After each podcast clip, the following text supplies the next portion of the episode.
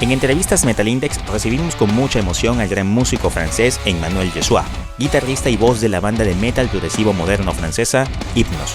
Comentará detalles acerca de su característica creativa, así como algunos adelantos del futuro a corto plazo. Sin más preámbulo, comenzamos.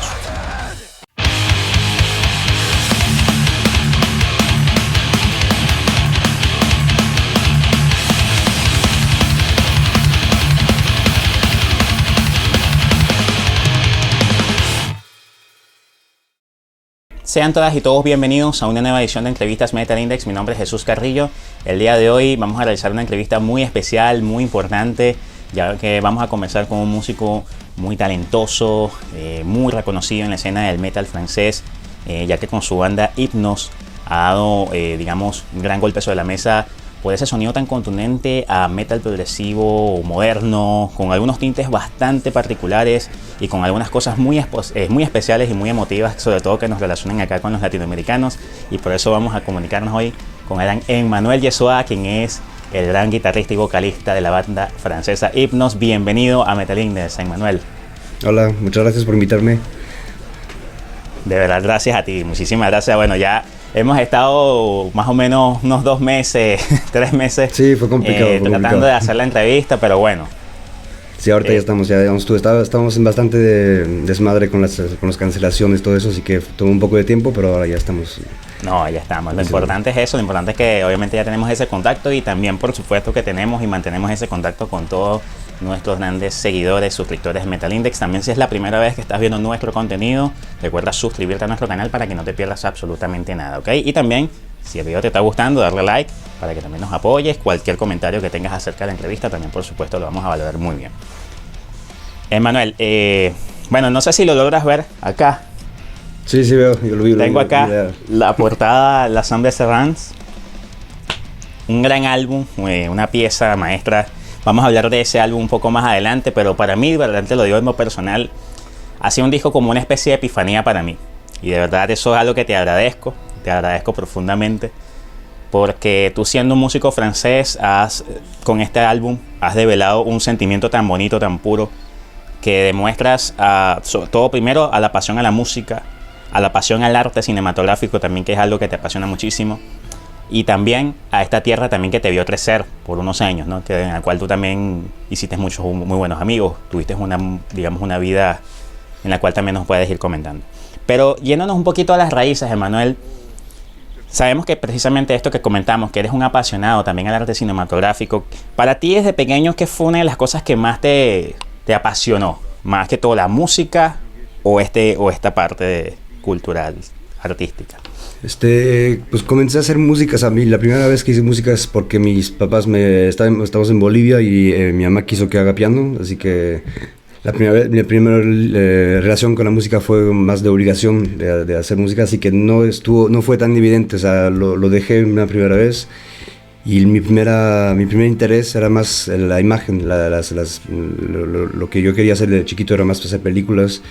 Eh, me apasioné muy temprano por el, por, el cine y por, y por, todo, todas las formas de arte visuales, que sean arte contemporáneo, también esa pintura y cosas así que me, interesaba más que la música, de hecho. Y este, de manera natural yo regresé por mis propios, mi, propia voluntad a la música, regresé a tocar piano y me di cuenta de, la, de que pues lo que me interesa, finalmente lo que me, iba a interesar en la, en la imagen estaba muy eh, cerca de lo que me interesaba en la música, así que comencé a componer, a componer música, o sea, primero a hacer música clásica, a tocar música, música de gente que me interesaba, y, eh, y luego mm, comprendí que, que, que, lo que me interesaba en la música era toda la, la, manera como, como de, de, crear imágenes con, las notas, crear imágenes, crear, crear historias, crear narraciones con la, con la música. Y este, creo que fue el, el declic fue que, yo cuando era chiquito pues eh, vivíamos en Bolivia y luego mis papás viajaban mucho, nos llevamos cinco años en Bolivia y luego se fueron a México.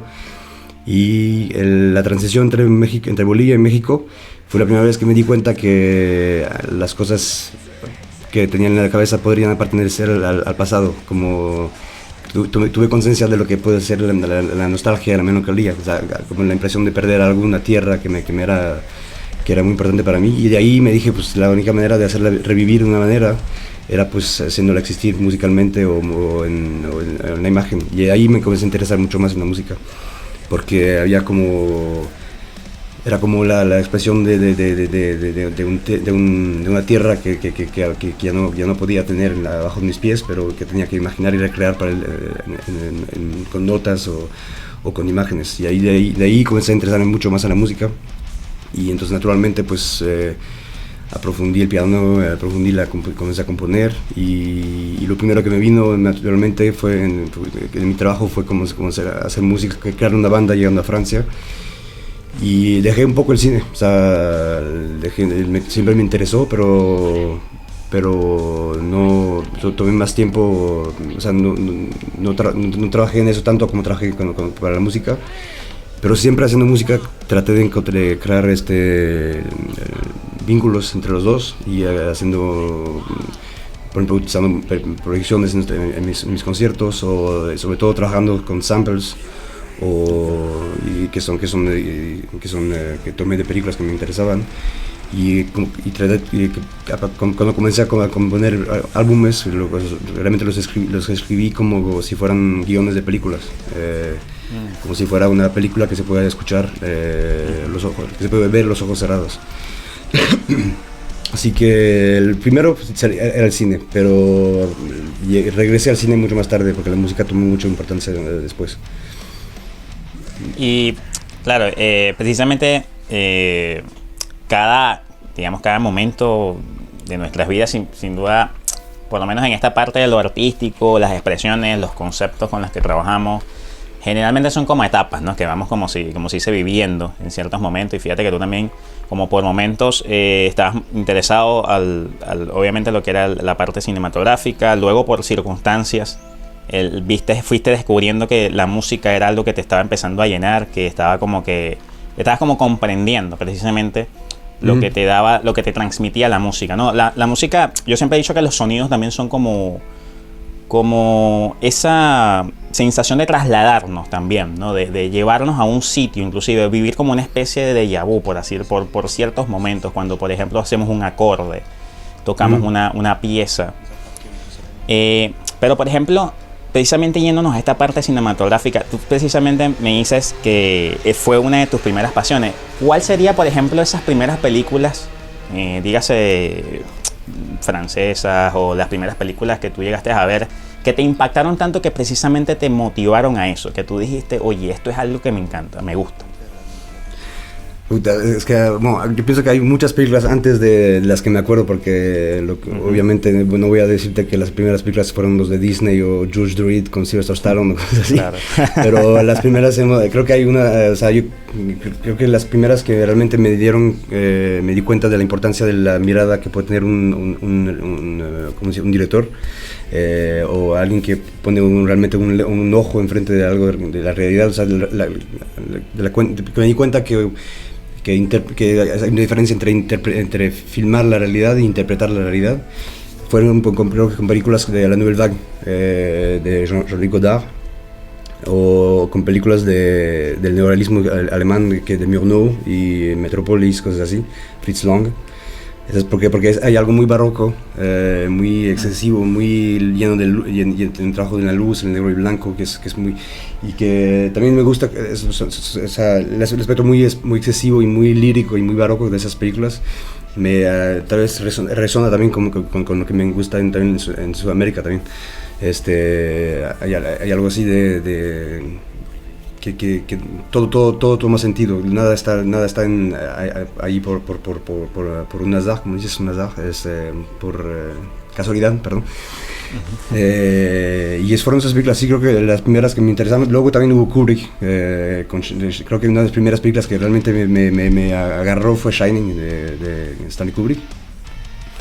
Y si no, pues no, Metropolis, eh, Fritz Long, A, Bout de Jolie Godard. Y luego vine otras cosas más tarde, pero eh, sí, esas fueron las primeras películas que, realmente me, me, me, recuerdo ahorita. Mm. Y ya dentro de lo que es la influencia del, en sí del metal, el rock, metal, em, ¿cuáles serían esos que también tú empezaste a dibujar en tu mente, esos influyentes musicales que, empezaron a trazar dentro de ti, dentro de tu mente, esa posibilidad de hacer algo propio precisamente con, con, con estas dos áreas, ¿no? Mm. Con la- eh, la- mus- musicalmente dices. Musicalmente. Sí, claro, por supuesto. Musicalmente, ¿cuáles serían Eh, esas bandas que a ti te influenciaron precisamente a mezclar estas dos tendencias para tú hacer algo tuyo propio, ¿no? Pues el- el- las primeras bandas de rock que escuché eran, eh, eran de la época de grunge, así que eran Pearl Jam, Nirvana, cosas así, eh, que me gustaban mucho. Y, y, bueno, creo que los primeros cassettes que compré eran eh, ACDC, Ball Breaker y eh, Ace of Base, ¿no? es para ver que, que había una diferencia grande. Pero y luego pues me interesa, me gustaba, me gustaba, escuchaba bastante, eh, no era de metal muy violento antes, ¿sabes? me gustaba más el, el metal más eh, melódico, la tipo Metallica. Nunca, nunca fui un, un, un- un- o sea, todavía no lo soy, no soy un gran conocedor del metal, o sea, no, no, no, yo no, puedo, no, eh, o sea, fui, fui a cosas bastante mainstream al comienzo, o sea, con Metallica, Ok. Nirvana, Pearl Jam, o sea, sí, y luego, y luego llegando a México, cuando estaba viviendo en México, es que empecé a escuchar la radio mexicana, que se llama Órbita, era una radio, una radio del DF, y ahí empecé a escuchar el- todo el rock latino, eh, Pelados, eh, Molotov, Resorte, este, Animal, cosas así.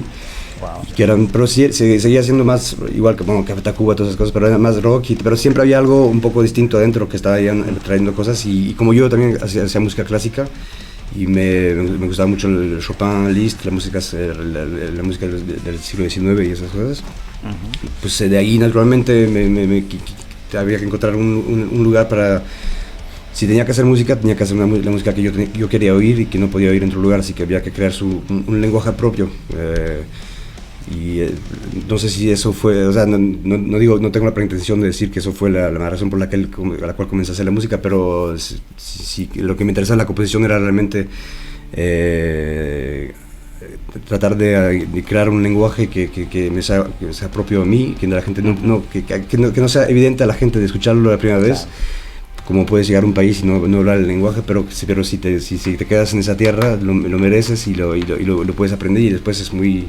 Sin, sin, sin, sin tener la pretensión de ser algo complicado, pero algo que sea único. Y, eh, entonces también pues mi- mis papás escuchaban mucha mucho jazz, mucha música clásica, entonces que de ahí, de ahí yo me, me- me mezclé mis cosas y, y, eh, y pues ahí comenzó, comencé a comprender. También me gustaba, también tenía una me gustaba la música, las músicas latinas de... eh, las- me gustaban las, las sonor- son- sonoridades del charango, las sonoridades de, las- de la- de la- de los instrumentos de vientos.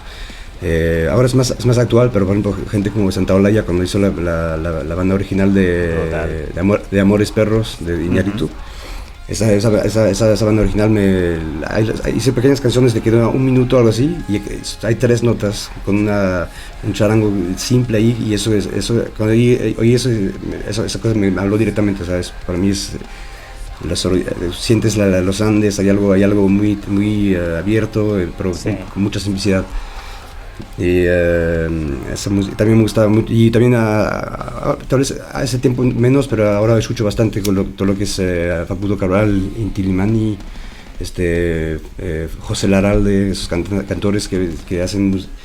eh, son cantantes con, con- con letras muy fuertes, pero canciones muy simples. Así, y, o sea, cu- cuando escuchas Hipnos puedes decirte que es muy complicado, muy, muy, que va en todas partes, que es un poco técnico y eso.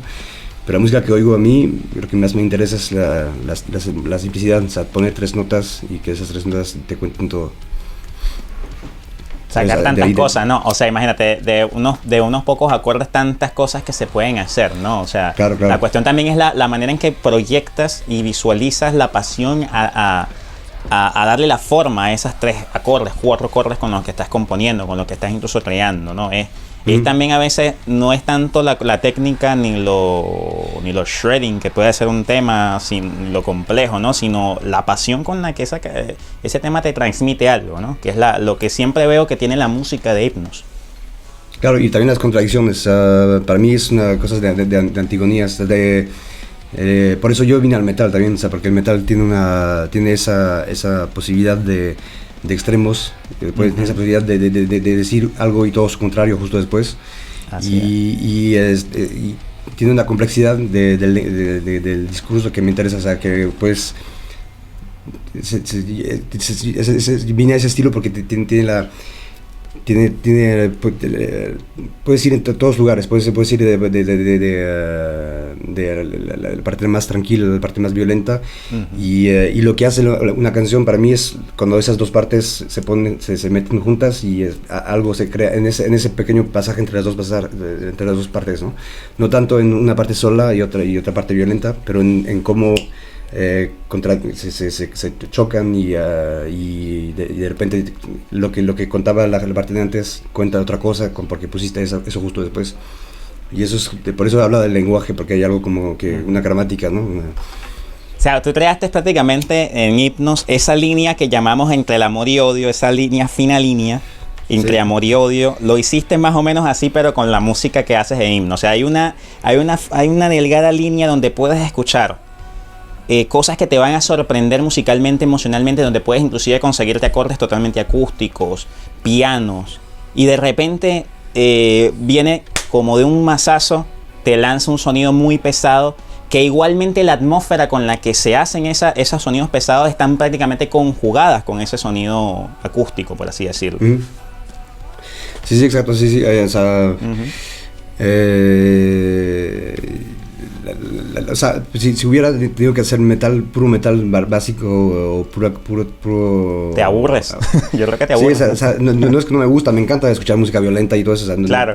Eso no es el problema. Pero hay, hay, yo, lo que me gusta en la lo que me interesa en lo que componemos nosotros es justamente ir a, a, buscar esas diferentes etapas y también y por eso ese álbum de Alba como hablabas del, del acústico uh -huh. es muy importante para mí porque es eh, tiene esas mismas contradicciones y esa misma violencia que puede tener los álbumes de metal pero sin nada de, de gritos nada de, de, de metal tipo y ahí es una, era una prueba más o menos para, para ver cómo ese lenguaje puede puede eh, eh, existir pero sin, eh, sin la, la la etiqueta metal y etiqueta cosas así. Y, algo muy on plot, algo simpáticamente sin distorsión, por así decirlo. Exacto, pero, pero, pero que para mí tiene tal vez para, por momentos más violencia que puede tener un, una canción de metal, eh, porque hay eh, o sea, la violencia se juega en otros lugares, tiene, tiene, actúa en otros lugares. Exactamente, exactamente. Bueno, le recordamos, eh, Manuel, yo creo que me vas a acompañar en esto, recordarle a todas las personas que por primera vez están viendo nuestro canal, nuestro contenido, que se suscriban, para que apoyen sí. este tipo de iniciativas que estamos haciendo con muchísimo cariño y de verdad para poder compartir siempre grandes entrevistas como la que tenemos el día de hoy con el gran Emmanuel Yesoa, quien es el vocalista, guitarrista de la banda reconocidísima en Francia y también en el mundo, también Hypnos. Eh, ya, ya, por ejemplo, hablando de lo que es un poco lo que es la, la discografía de la banda, ¿no? Eh, Ustedes como tal inician en Montpellier, ¿no? Si no me equivoco. Eh, creo que en sí, el 2003, en el 2003 creo que la banda ya empieza a formarse. Uh -huh. eh, y allí, si no me equivoco, 2006, creo que es 2006, 2005, 2006, creo que se lanza ya la primera producción de la banda. Exacto, sí. Salimos en 2006, el primero, eh, un, una, una, un, álbum corto, o sea, un EP, EP no sé si es así es en okay. español. Uh -huh. Y el primer álbum salió en 2017, 2007, perdón. Correcto.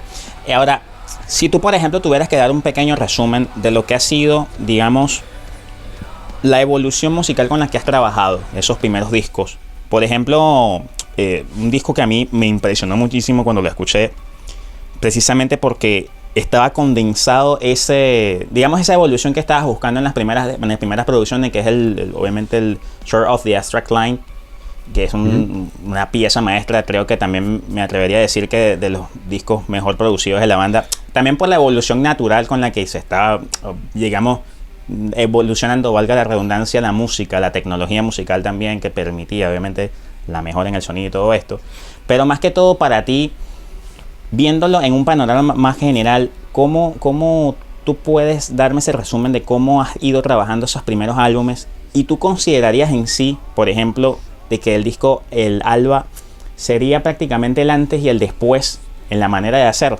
la, la música de la banda.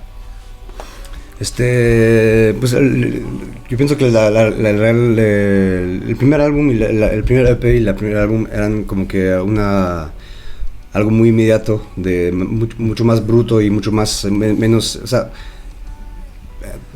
sí había, sí había, era un poco conceptual porque queríamos conceptualizar todo y era tal vez un poco, un poco, un poco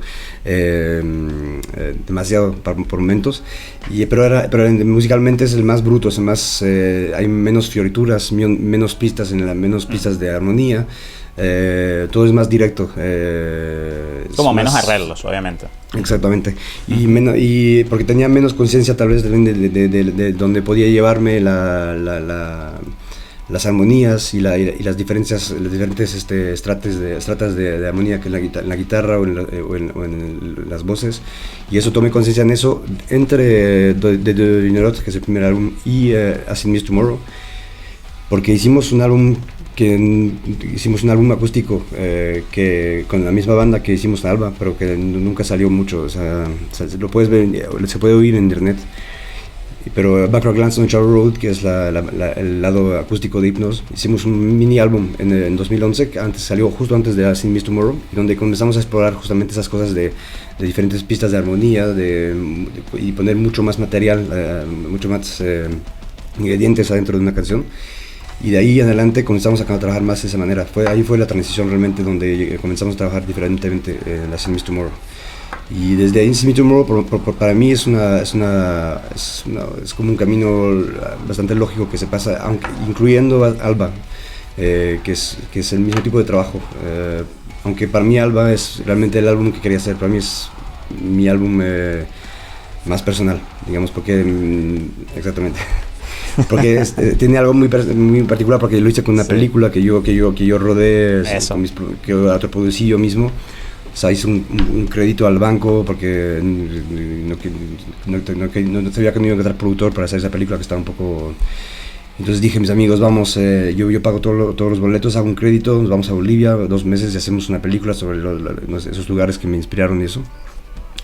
Y regresando, pues no sabía cómo sacar esa película. Entonces sacamos, eh, entonces dije, pues vamos a hacer un álbum con la película y presentar la película de forma de cine conciertos.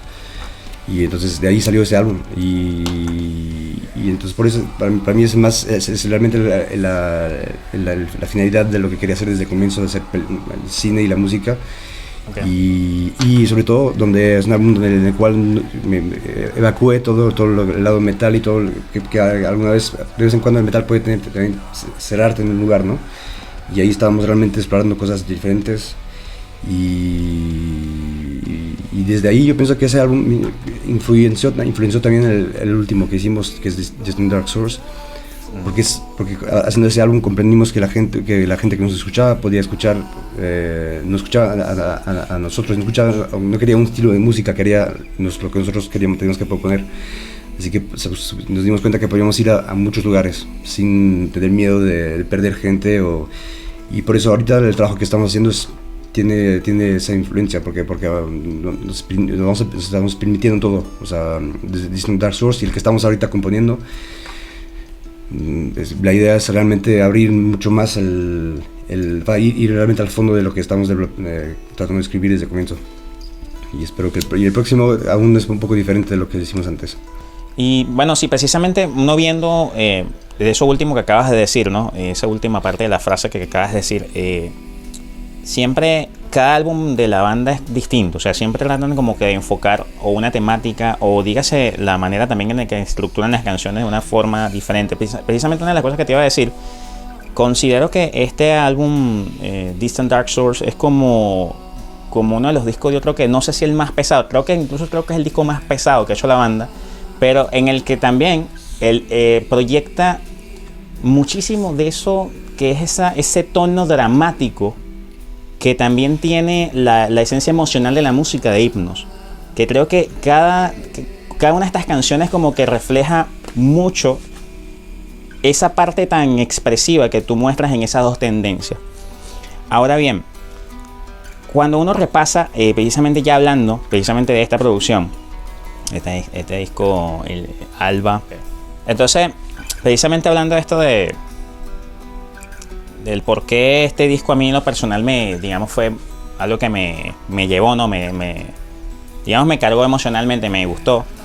Es precisamente porque yo acá viviendo en, en Perú, eh, en, la ciudad de Lima, yo empecé a conocer personas que, que obviamente viven, que, son de la sierra, que, que tienen, digamos, un poco de, de, conocimiento o en el caso hablan la lengua quechua, por decir un ejemplo, ¿no? Eh, y de alguna forma cuando yo escucho el cuarto del alba, que ese fue un tema que a mí, eh, de, los muchísimos que hay en el álbum, otro que me encantó muchísimo fue Los Heraldos Negros, ese bonito homenaje prácticamente que se le hizo a César Vallejo. César Vallejo. prácticamente ese tema, ese tema es un soundtrack para César Vallejo, prácticamente. Sí, pues eh, es uno de mis poetas favoritos. Que... Sí, sí. Tú dirías que eh, el estar aquí viviendo en, en Latinoamérica, más concreto, por ejemplo, aquí en Sudamérica, ¿Fue algo que te transformó a ti en lo personal para hacer la música que estás haciendo actualmente? No, claro, sí, sí, o sea, como te dije al comienzo, lo que me pienso empujó a hacer música es la, cuando, me, cuando, me, fui de Bolivia. Eh, la ausencia que de repente tuve de ese, de ese, de ese, territorio que pensaba que para mí era algo cotidiano, ¿no? O sea, me daba cuenta de, la, de, la, de toda la carga poética, de la carga del imaginario que tenía para mí. Y yéndome, en, el, acuerdo estábamos en La Paz y en Santa Cruz, cuando me di cuenta que tomamos un avión que no iba a regresar, eh, ahí me di cuenta de toda la, toda la, importancia que había, todo lo que había eh, puesto en mí ese, ese, territorio. Y, y, de, ahí, lógicamente, cuando comencé a hacer música, todo, todo, todo, todo iba hacia, eso, hacia ese lugar como una obsesión, todo, cada, cada, cada cosa, en cada canción, en cada álbum hay una referencia a ese país, a ese, a ese país, a ese, ese, lugar que son los Andes más, más, más eh, y eh, que se llama así Miss Tomorrow, en, eh, siempre, siempre, siempre estuvo, está presente ahí, porque es una manera para mí de, de, de, de poder en un instante hacer reexistir esas, esas memorias. Y, y, por eso la música que yo hago es muy melancólica, muy, muy nostálgica. Está, es algo que siempre están mirando hacia... De hecho, el, nombre de la banda de acústica es Backward Glance on Road, que significa una mirada hacia un camino pasado.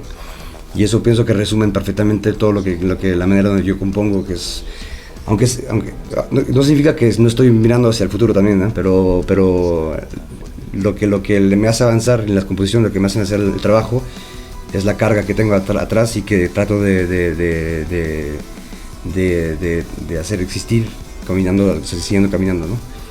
Y el, o sea, es como que ves para atrás para agarrar impulso hacia adelante. Exactamente. Yo, yo, yo, sé que cuando voy a, seguido voy a Bolivia o voy a Sudamérica porque, porque, porque sé que mi regreso con imágenes y regreso con, con sentimientos y, mi, alma está cargada de algo que tiene que contar. Y si no tengo ese, ese lío, ese, ese vínculo, vehículo con, con ese, ese, territorio, pues tengo menos cosas que decir. y para decir, para tener la materia interior, para contar mis, mis álbumes, necesito, regresar ahí o, o eh, es ahí donde, donde encuentro todo el imaginario. Eh, y, por, por, eso es una música muy melancólica y, eh, Alba es el ejemplo porque es, además de la película, que era una película donde regresé en todos esos lugares donde yo iba antes, los dos, los dos que, que, que están en la introducción de, de Cuarto de Alba son este, de un pueblito al largo de Salar de Uyuni y, cuando era chiquito íbamos a, su, a, sus, a sus casas eh, y cada vez que iba en Bolivia yo iba a verlos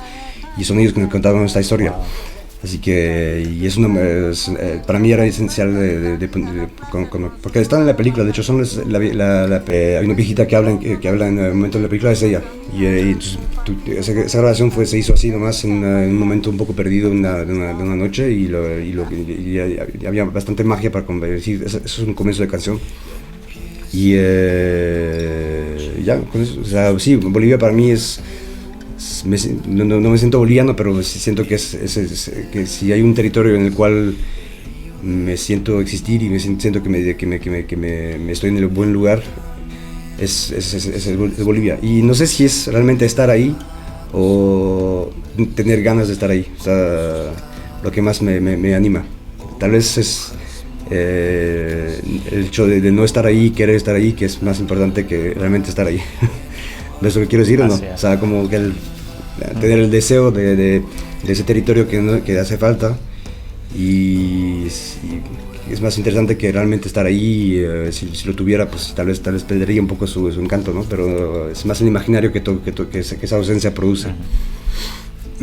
Así es. Y también creo que hay algo muy muy bonito muy mágico sobre todo en estas tierras donde se conserva, se trata de conservar también mucho lo originario, ¿no? Lo, lo, lo que por lo menos han tratado de culturalmente mantener de generación en generación. Una cosa que, que para mí era, eh, digamos, una, una duda, ¿no? Dime. ¿Qué fue lo que empezaste tú a gestar primero en sí? ¿Tú empezaste a gestar primero la idea del disco en acústico o el film como tal? No, de hecho el álbum acústico, o sea, el- no, lo primero fue la película que yo, yo tenía en mente desde hace un buen tiempo. Ok. Que escribí, fuimos, fuimos a hacer una primera, un primer rodaje eh, igual sin, sin producción, o sea, yo lo produje todo. que no fue, que fue un poco complicado porque era, solo trabajamos entre amigos, pero no se pasó como queríamos eh, que se pase. Y eh, regresamos casi sin nada. eh, y después de un año yo dije, bueno, pues vamos a, vamos, hacemos otro equipo y vamos eh, de nuevo, hacemos esta película. Y entonces la hicimos primero era, era para que la película exista, o sea, el proyecto era una película. Eh, y eh, regresando, pues la película, bueno, como no teníamos producción, es complicado hacer vivir una película en, en, eh, en festivales o en, en cines, no tienes distribución, distribución atrás. Y eh, pues lógicamente me comencé a pensar en pues, lo que puedo, la manera de hacer vivir esa película puede ser de hacer un álbum que, que, que nos permita ir de gira con, con el, con el álbum y presentar la película de atrás. Y eh, fue como, la primera cosa fue así, ay, ay, pues, es la mejor manera de que la película exista. Y luego a comencé, comencé a componer y me dije, pues el álbum puede ser una, no tiene que ser solo una, una banda original, tiene que ser una segunda, una segunda lectura de lo que la película no, no dice. O sea, de ok. todo, todo lo que está, o sea, que si escuchamos el álbum y la vemos la película no vemos la misma cosa, porque no, no- la idea no era poner en música algo que ya existe, era contar de otra manera lo que el tra- trayectoria del personaje de la película. Entonces de ahí comenzamos a hacer el álbum, entonces el álbum vino después. Pero luego, ahora, Mm, ahora que hice el álbum y que hicimos los conciertos, para mí es casi, o sea, me, me doy cuenta que no hubiera podido existir de otra manera, mm, porque toma todo su, toda su esencia cuando lo, lo presentamos así con el concierto y el, y el video al mismo tiempo. Ahora, otra cosa que yo, yo por lo menos esto para, eso decimos en Venezuela, para tirar flecha, para tratar de adivinar. voy a tratar de interpretar, por ejemplo, este arte, por eso de todas maneras aquí, voy a dejar aquí una imagen aquí en el medio de la pantalla para que puedan visualizar esta, esta hermosa portada de ese disco. Yo, yo tratando de imaginarme, ¿no? Por ejemplo, tratando de interpretar precisamente un poco lo que es el, este arte, porque creo que también le buscas como un pequeño significado, ¿no? A, a precisamente esta portada es como precisamente una- un hombre de la sierra, de la montaña, que prácticamente lo ve todo. Está ahí como protegiendo y cuidando, cuidando su territorio. Que está como vigilando y cuidando, ¿no? Todo lo que es la esencia de nuestra tierra desde la parte más alta. Recordemos que, bueno, Bolivia creo que tiene, si no me equivoco, eh, las, creo que tienen los picos, las, las- las montañas, las- los sitios, las ciudades más altas Sí, de Sudamérica. Eh, y está desde arriba viéndonos a todos, prácticamente protegiéndonos, como una especie de Dios, por así decirlo. Pero ¿cuál es el significado que tú le darías a ese arte? Precisamente enfocado a lo que era tanto obviamente al film como al Mm. disco. Pues eh, de hecho, de hecho la, que- la persona que está ahí es la madre. Es- es es- está todo trabajado, pero es la madre del personaje principal. Ok, ok. Y este y el, el- la, el- el- la- la forma en la cual está es el volcán es la, la forma del volcán de Tulupa. Tulupa que es el volcán que está en, enfrente del Salar de Uyuni en el, en el altiplano y que está justo en- justamente arriba enfrente de la- del pequeño pueblo donde están esos dos eh, personajes de Cuarta del Alba. Y ellos dos nos contaron una historia cuando estaba ahí, cuando les dije el Salar de Uyuni, cuéntanos algo sobre el de Uyuni y eso. Y le dices, no, el salar no, se llama- no es el salar de Uyuni, es el salar de Tulupa. Eh, no, no me acuerdo muy bien de la historia, lo voy a tratar de contarla, pero no, no sé si esté todo justo. Igual hay gente que va a comentar diciendo eso no es cierto, no sé. Bueno, veremos. Ajá. Pero y, y dijo que, que el, el volcán de Tulupa era una mujer y que, y que el salar de Uyuni, eh, de Tulupa, es la mezcla de, del, del- del- su leche, de su- que salía de su seno, y de sus lágrimas, que por eso está salado. Y entonces eh, y, y, Ah. y ese pe- estaba en el lío con, con, con, con la, con la historia de la, de la madre del personaje, entonces eh, de, de repente se, se, se creó todo ese arte alrededor de esa historia y eh, de, de- de la historia de la película. Wow, de verdad, hermosísimo. De verdad, le vamos a recomendar escuchar. Este álbum es muy bueno, pero toda la discografía de Hypnos en sí tiene un toque muy especial. Cada álbum, por ejemplo, también si te gusta mucho el metal, por ejemplo, el metal progresivo más moderno. Por ejemplo, por decirte, eres una persona que te gusta escuchar, por ejemplo, bandas como Periphery o The Contortionists o bandas que, por ejemplo, practican un poco el metal moderno mm, eh, progresivo, yéndolo por esas líneas, y quieres escuchar algo diferente, algo con sonidos y matices muy distintos, cargas emocionales brutales, dramáticas, tienes que escuchar sin duda Hypnos. Te vamos a dejar en la descripción enlaces para que puedas ir a cualquiera de las plataformas digitales favoritas para que lo puedas escuchar, así como también puedas ir a las redes sociales de la banda, puedas estar pendiente de la actualización. Y también te vamos a dejar un enlace de ese film, Los Hombres Errantes, de, dirigido, producido por el amigo Emmanuel Yesua de, la banda Hypnos. Eh, y ahora, hablando con respecto a lo que es la, actualidad de la banda, Emmanuel, actualmente ustedes están, digamos, ya creando lo que es la gira. Eh, se había inclusive eh, ya gestado lo que es la, gira junto a The Ocean, una gira europea estaba pautada para hacerla en julio, ¿no? De este año, si no me equivoco. Sí, ya, ya, ya, es la tercera vez que estamos cancelando. O sea, se hizo en enero de 2021, luego junio y, lo, y ahora ya está, eh, se pospuso a enero de 2022. Así que ahora... Ah, ya está entonces propuesta para 2022, entonces ya definitivo. Sí, ya, ya, ya. Okay. ¿Eso que ha sido? ¿Ha sido por una diferencia de las restricciones en los diferentes sitios en Europa? Exactamente. Aquí en Europa, o sea, desde llevamos... Ah, recién están abiertos, están comenzando a abrir las salas de conciertos. O sea, en Francia, más o menos. Antes tal vez en otros países, tal vez más, más, antes. Pero aquí en Francia fue recién la, semana pasada y es con eh, la mayoría de los conciertos sentados o, es con menos, menos gente. Y como es un desmadre dice de país en país, y si un país no tiene la misma legislación que otro, pues te tiene que mejor poner toda la gira para hacerla en, buenas condiciones.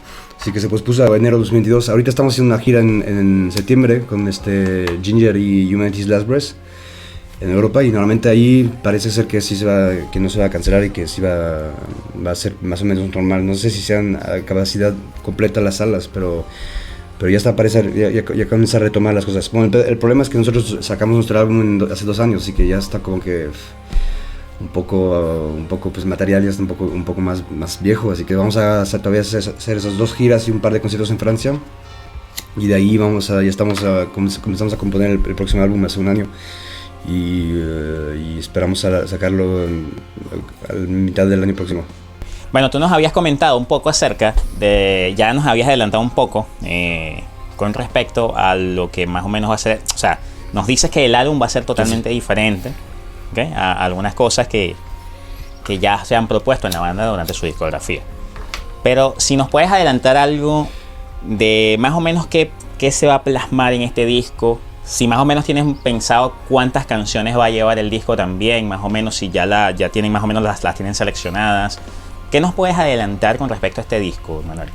Este, ahorita estamos realmente en proceso de, escritura, así que no puedo decirte cuántas canciones va a haber realmente, pero la cosa es que, eh, como, como no sé si, viste eso, pero el, álbum que sacamos, Distant Dark Source, es la segunda parte de, de un díptic. Es un álbum que, se, es una, que está en dos partes, así que el Distant Dark Source es la segunda parte de, una historia que estamos escribiendo sobre dos álbumes. Y el álbum que estamos acomodando ahorita, que vamos a sacar, es la primera parte, lo que está antes de Distant Dark Source. Oh, como, como, una, o sea, estás haciendo ahorita, es la precuela del, del Exactamente, Distant Dark Source. estamos en Distant Dark Source Origins. Y, uh, y uh, entonces es la, la, la, en, el concepto es lo que pasa antes que, de que desaparezca mm. ese lago Tauca, en el cual hablamos de en Distant Dark Source.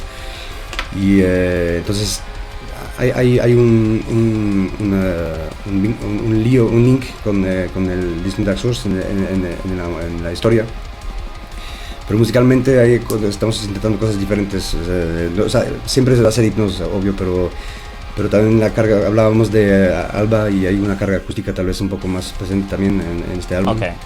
Y no, no puedo O sea, de los álbumes que, que, por ejemplo, hacen metal, tú dirías que este es el álbum que más fusiona la parte acústica también en la idea de ahorita, en el, lugar donde estamos ahorita de composición, te puedo decir eso, pero las cosas con nosotros siempre están moviéndose hasta el final. O sea, puede ser que, que como, como yo, compongo en estudio, no compongo antes, eh, compongo todo en directo eh, y compongo todas las partes.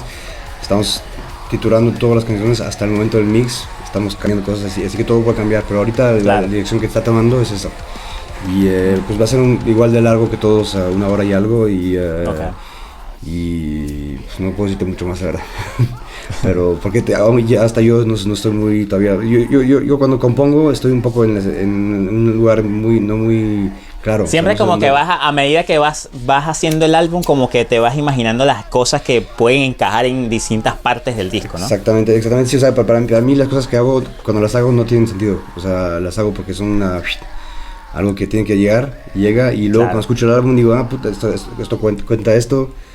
Ah esto, eh, ah, esto cuenta esto, ok, y lo, porque tengo que escuchar lo que hice yo para que me cuente algo, porque si no, no, o sea, no me gusta llegar con una total eh, un, conocimiento total, una, una, una matriz, no sé cómo decir una matriz, una, no, no, me gusta controlar todo antes. Me gusta que el discurso sea, sea, sea natural y, no, que, y que, no, que no venga antes de la composición y que más bien resulte de algo que fue una, algo inmediato, que, es más, que está más en el presente. Ahora, Emanuel, si tuvieras que decirme, aparte del alba, siempre eh, eh, es una cosa, yo no sé si lo dicen los músicos por cuestión de trampa también, porque siempre el último disco es el disco que están promocionando y entonces ese es el disco que es el mejor, porque siempre, no, el último disco siempre es el mejor disco. Para llamar a la gente, vaya, se vaya y escuche el disco. Pero si tuvieras que mojarte, como dicen los españoles, y decirme, aparte del alba, vamos a quitar el disco, el alba, ¿no? Ya. Tuvieras que decirme cuál de los discos hasta el momento hechos por, hasta el momento, ¿no? por, la banda, en lo que es a concepto y musicalmente para ti es el mejor que tú consideras que, es, que se ha hecho en la banda, ¿cuál sería? Pues, pues te, iba a decir así Miss Tomorrow, porque, porque me dijiste que no podía decir que era el último. pero, la, verdad, la verdad es que escucho a Miss Tomorrow, para mí es uno de los mejores, eh, uno de en el cual estoy satisfecho de casi todo. Y, pero Distant Dark Souls para mí es el, lugar donde, el justo lugar donde yo quería ir desde As Miss Tomorrow. Así que yo diría esos dos. Esos dos, As Miss Tomorrow y el último. Y no es por promoción, porque ya se acabó de todo el disco, ya, ya, ya, estamos lejos. Sí, ya tiene años, ya, ya el spoiler está muy largo ya. Sí, sí, ya, está bien. Eh, bueno, Emanuel, de verdad que ha sido un gran honor, de verdad tenerte acá, de verdad yo espero de verdad que hayas disfrutado de esta gran nota. Sí, yo sé que sí, creo que sí. De verdad que ha sido muy interesante conocer eh, un poco acerca de, tu carrera, de tu, obviamente de, tu pasado, tanto acá, ¿no? Viviendo acá en Sudamérica, como también en México, que viviste allá. También es, algo que me, que me encantó fue esto que me dijeras de que prácticamente de las, de las grandes influencias que has tenido ha sido prácticamente parte del rock y metal latinoamericano. ¿Quién diría que, que, que, una banda tan importante en Francia, grandes de sus influyentes hayan sido para dar ese tono pesado y darle como otra visión al, rock que él estaba ya escuchando desde principios de los 90 o desde los 90? Este, le haya cambiado también un poco la, dinámica de ver el, rock y metal y fusionarlo con, con una música tan brutal que hace actualmente con Hipnos. Si tienes algún mensaje, Emmanuel, que decirle a todos los fanáticos de Metal Index, seguidores del canal, por ejemplo, aquellas personas que no hayan escuchado la banda y quieran escucharla, y si tienes algún otro mensaje también para el, gremio de músicos, que por ejemplo aquí en Latinoamérica está un poco más difícil para los músicos poder crear, hacer música, hacer conciertos, entonces, ¿qué mensaje tienes para todos ellos? Eh, pues que, que, que, yo pienso que en Sudamérica, de lo que yo vi en las giras que hice ahí en, México, cuando no fuimos más, abajo, pero fuimos a México, hay una, hay una creatividad que es eh, enorme, hay un, chingo de bandas que son muy interesantes, que hacen muchas cosas y que, y, que, bueno, es cierto que es más complicado tal vez salir de, de, de, ir a tocar de gira porque es más complicado moverse o eso, pero, pero lo importante, pues como en todos los países, yo pienso que hay, que tocar máximo, tocar lo máximo posible y, no y siempre tratar de, de, pues de, contar cosas que son propias a uno, ¿no? Y hay tanta riqueza eh, musical y instrumental y sonoridades en Sudamérica que pues yo pienso que hay, hay, hay, puentes que crear entre, hay muchas bandas que lo hacen ya, no, pienso que tenga muchos consejos que dar a los músicos americanos que son ya muy buenos. Pero si es, yo sé que de los lugares que preferimos ir de gira eh, con el público y eso fue, fue en México. Y yo pienso que es lo mismo, que será lo mismo cuando vayamos por fin a Sudamérica. Que son, son, son, hay, una, hay una, una, curiosidad y una, y una, una pasión de la, de la, música inmensa y eso es, se encuentra en pocos lugares, la verdad. O sea, a ese nivel de, de implicamiento. Así que pues eh, yo, tenemos muchas ganas de, ya, de poder venir a, Sudamérica a tocar para, para, para, pues para visitar esos países y a, presentar nuestra música y, a encontrar, tocar con otros músicos de ahí para descubrir nuevas cosas y eso. Así que ojalá y el año próximo podamos, venir. Y muchas gracias a ti porque fue un placer hablar contigo. Me, recordó, un poco de mis, de mis eh, infancia en Sudamérica. Oye, brutal, de verdad. Esa era la idea, ¿no? Que también que te sintieras, eh, que, te, que, te, gustara. Obviamente la, el marco de la nota, de que te sintieras bien, como de verdad que para nosotros, para mí en lo personal ha sido un gran honor, una gran admiración a tu carrera, a lo que haces, a la forma de tu, ver la música, de, de, fusionarlo con algo tan bonito, el, como es el arte cinematográfico. Eh, nuevamente les invitamos a que en la descripción puedan ir a las redes sociales de Hipnos para que lo sigan, para que tengan tanto de su actualidad para que también puedan escuchar un poco de la gran discografía que tiene esta muy buena banda y también un film llamado Las Hombres Errantes que está allí en la descripción para que también lo pueda disfrutar, también dirigido y producido por el amigo Emanuel Yesua. De verdad, Emanuel, muchísimas gracias. Gracias por estar acá nuevamente. Gracias a ti. De verdad, y muchísimas gracias a todos ustedes. Recuerda, si es la primera vez que estás viendo contenido en nuestro canal, no olvides suscribirte para que no te pierdas absolutamente nada. De mi parte ha sido todo. Despídeme acá, Emanuel. Ya será hasta la próxima. Hasta luego.